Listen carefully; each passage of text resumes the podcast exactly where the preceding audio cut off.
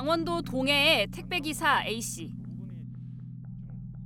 지난해 십이월 대리점 소장으로부터 전화를 받았습니다. 자네가 그거 같이 하자는 이유가 뭔데? 아니 뭐 이유는 뭐 그냥 너저 가입 같이 하자 그러니까. 내가 한국처럼 자네가 돈 내라는 데 있어. 어차피 대리점 뺏어간다고 생각 한다 했는데 내리는데 뺏고. 아 작업한다니 그렇게 안 되나 이 사람아. 한국노총을 탈퇴하고 민주노총에 가입하겠다고 하자 폭언과 함께 만류를 하는 내용입니다. 사측인 대리점 소장이 한국노총 조합원 상당수를 확보했다는 이해하기 힘든 말도 합니다. 네, 한국노총이라 해놓고 뭐 가입 안 하고 아무것도 안 하고 안 했으니까 보이나? 제가 안 한다고 말씀드렸잖아요. 거기 내려서 내 얘기 안 하네? 삼십 명 준비돼 있다고. 내 소리 안 내고 가만히 있을 거예요. 전부 다 뭐 빈말인 것처럼 보여? 민주노총 산하의 전국 택배 노동조합을 중심으로 택배 노동자의 과로사를 막아야 한다는 목소리가 거세지던 이때 택배기사의 사장님인 대리점 소장들이 일명 어용노조를 만들어 택배노조의 교섭을 방해하려고 한다는 의혹이 제기됐습니다. 뉴스타파가 이 의혹의 실체를 확인해봤습니다.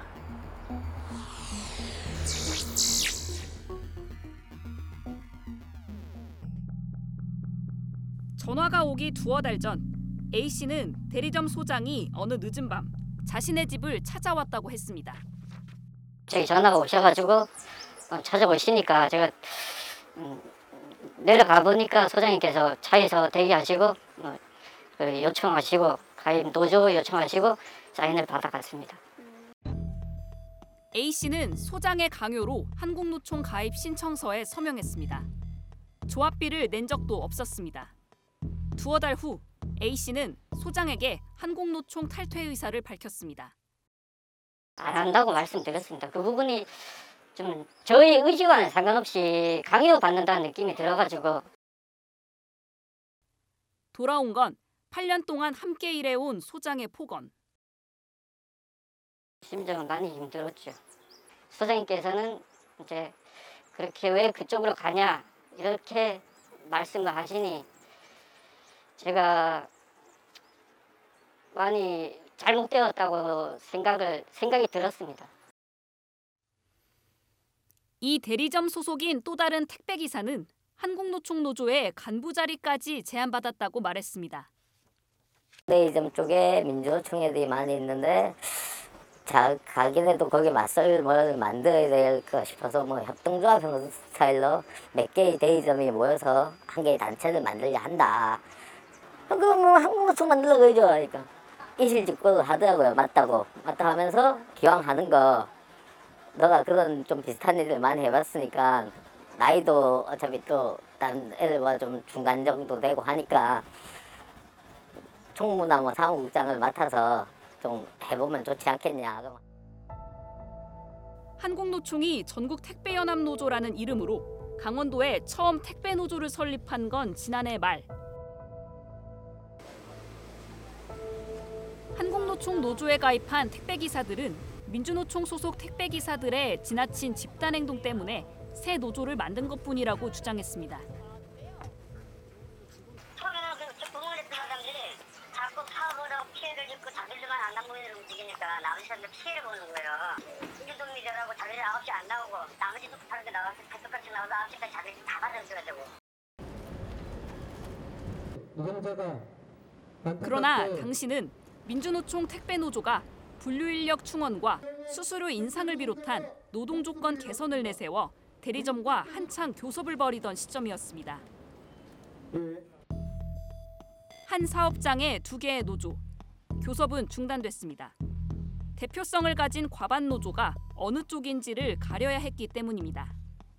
이월 달까지 교섭을 했었는데 보통 많은 곳은 칠 차까지 진행이 됐었고 작은 것은 한 삼, 사 차까지 진행을 하던 중이었습니다. 교섭 공문을 한노총 쪽에서 이제 대리점으로 보내면서 그 교섭 창구 단일화 절차가 진행이 되었고 과반 노조를 가리기 위한 이제 시간이 있었는데 사측과 교섭할 수 있는 교섭 대표 노조가 되기 위해 단 한 명의 조합원이라도 더 데려오려는 두 노조의 경쟁이 시작된 그 순간 사장님, 바로 대리점 소장들이 등장한 겁니다. 대리점 소장들은 택배 기사들뿐 아니라 단기 아르바이트 직원인 분류 작업자와 대리점 사무를 맡은 일명 오피, 택배기사를 돕는 동승자들에게까지 무차별적으로 노조 가입을 권유했습니다. 소장님이 응. 서류를 가지고 와서 얘기해서 응. 그냥 우리가 가입을 했어요. 뭐라고 얘기하던가요? 뭐 그 노조라고는 얘기했어요? 나도 뭐 응. 그런 응. 거에 대해서는 별로 하고 싶지 않은데 응. 또 같은 라인이 있다 보니까 또 소장님과 응. 안 하면은 괜히 또 눈총받고 이럴 것 같아가지고 응. 응. 응. 과반 노조를 가린 지방노동위원회의 결정서에는 대리점에서 일하는 소장 가족들까지 조합원 수 늘리기에 동원된 사실이 적혀 있습니다. 동해 같은 경우에는 그 대리점 소장의 와이프가 한노에 가입했었고, 이제 저희 강릉 같은 경우에는 대리점 소장의 아들, 한 지붕 아래서 매일 밥을 먹으면서 얼굴을 보는 사이인데 어떻게 사용자, 사용자를 사용자와 같이 밥을 먹고 지내는 사이가 노동조합에 가입해서 이렇게 활동할 수 있는가?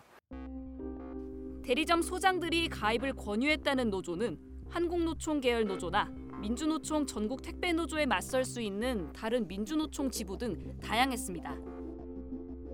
어떻게든 사업장의 복수 노조를 만들어 단체 교섭을 지연시키거나 방해하려는 의도가 비춰지는 대목입니다. 강원과 경기, 부산과 울산 등 여러 지역에 걸쳐 씨제이대한통운과 롯데, 한진택배 대리점들에서는 대리점 소장들이 결성에 관여한 이 노동조합들이 교섭 대표 노조가 되고 있습니다. 택배 노동자의 일터를 바꿀 교섭은 계속 늦어질 수밖에 없습니다. 어, 대표 교섭 노조를 정하지 못해서 다시 노동위원회에 올라가서 노동위원회 중재에 따라서 또 대표 교섭을 정해야 되는 거예요. 그러면 이 주가 지나고 또 노동위원회에 올라가서 거기서 또 시간이 시간이 있겠죠. 이의 신청이 들어오면 또 이의 신청에 대한 또 판결도 해야 되고, 지금 이렇게 계속 딜레이가 되면 지금 오월 달인데 칠월, 뭐 칠월도 장담을 할 수 없을 정도로 지금. 뉴스타파는 논란이 된 대리점 소장 다섯 명을 모두 찾아가 봤습니다. 하지만 의혹을 부인하거나, 근데 제가 녹취 파일을 하나 들어봤는데 조합비를 뭐 대신 뭐 내준다 뭐 이런 얘기를 하셨다 그랬어요. 아, 그 얘기 들었네. 아, 그런 사실이 없으세요? 아예 대화 자체를 거부하는 경우가 대부분이었습니다. 아니, 저 뭐 좀 여쭤... 나가시라고요. 지난번에 어떤 분 맞죠? 아, 맞아요. 나가세요. 아... 나가시라고. 식사 중이라고 나가시라고. 아, 다른 게 아니라... 아니, 나가시라고요. 밥 먹는데 자꾸 나가시는 거예요. 하지만 이 과정에서 의미 있는 답변 하나를 들을 수 있었습니다. 노조들이 요구하는 건 뭐 우리가 들을 수 있는 건 뭐 거의 없다고 해야 돼요. 전부 다 그러면 뭐 저, 저 센터하고 뭐 우리 것도 아니고 본사 거고 우리만도 손도 못 내밀기고 우리 주말에 다 인기에 인기는 사람이에요. 저치고 이 치고 미치 미치겠어. 그래서 쳐도 못하고 또 사야 됩니다. 이 대리점 소장이 자신을 중간에 낀 사람이라고 표현한 건 대리점 소장들 위에 이른바 본사, 즉 씨제이대한통운이나 한진택배 같은 대형 택배 회사들이 있기 때문입니다.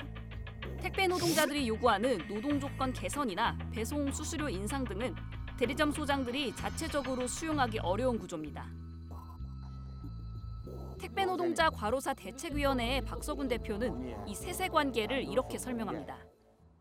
왕조 시대에 그 모든 소유권은 지주한테 있고, 그리고 또 모든 수확물은 지주한테 가는 거지만, 그 실제로 소장농들을 관리하는 일선의 책임자는 마름을 둬가지고 이렇게 관리를 해왔잖아요. 그래서 처음에는 대리점하고 택배 운전 노동자들 간의 갈등들이 생기다가 이 문제로 뭐 대리점이 아무런 결정권이 없다는 걸 금방 아니까 바로 결정권이 있는 지주, 재벌 택배사들에게 문제 해결을 해라, 책임을 져라, 그리고 직접 그 대화 창고에 나와라. 지주, 마름, 소장농. 대리점 소장과 택배 노동자.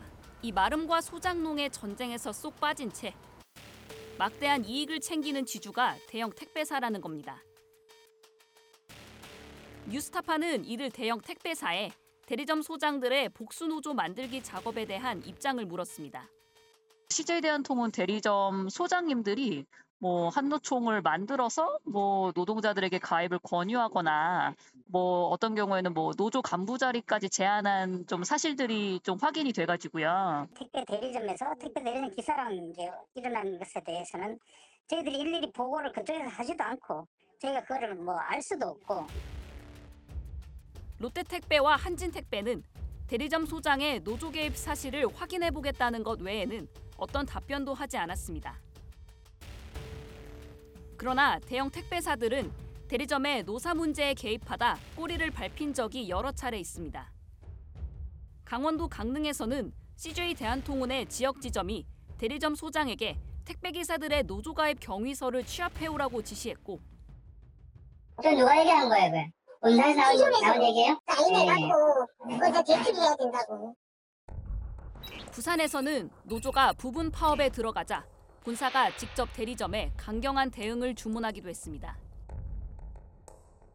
대리점 소장들의 복수노조 만들기 작업에도 대형 택배사가 개입한 것 아니냐는 의심이 드는 이유입니다.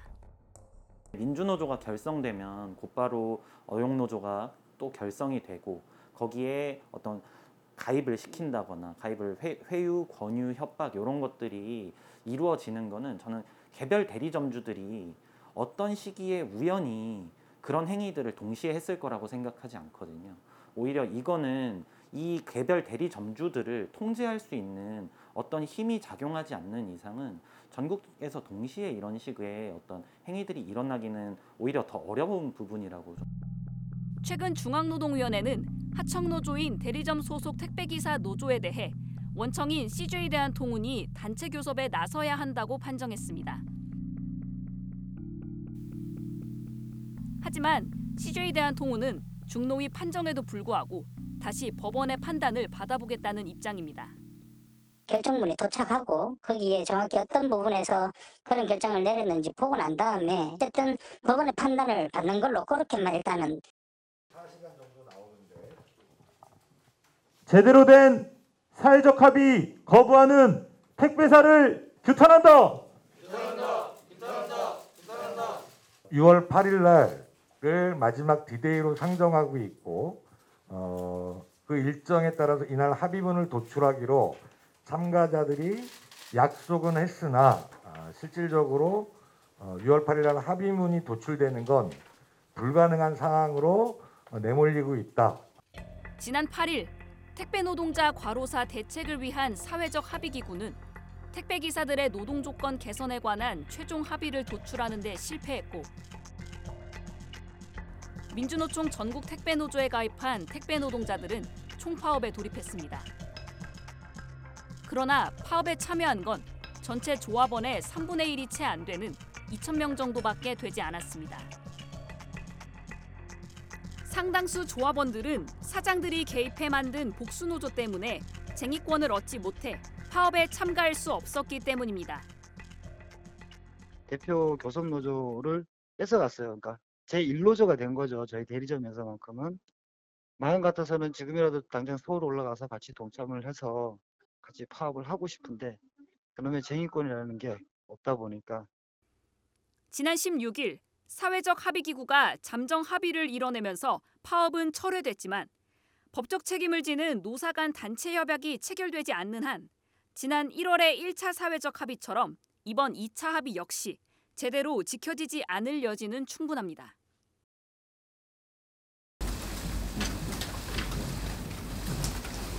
연이은 택배기사님들의 사망에 대해 회사를 맡고 있는 대표이사로서 책임을 통감하는 국민 여러분께 큰 심려를 끼쳐드린 점에 대해서도 머리 숙여 깊이 사과드립니다.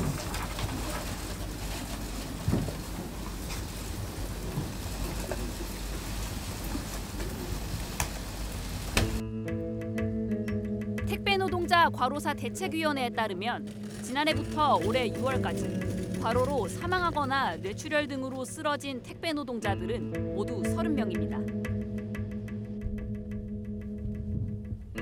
뉴스타파 박상희입니다.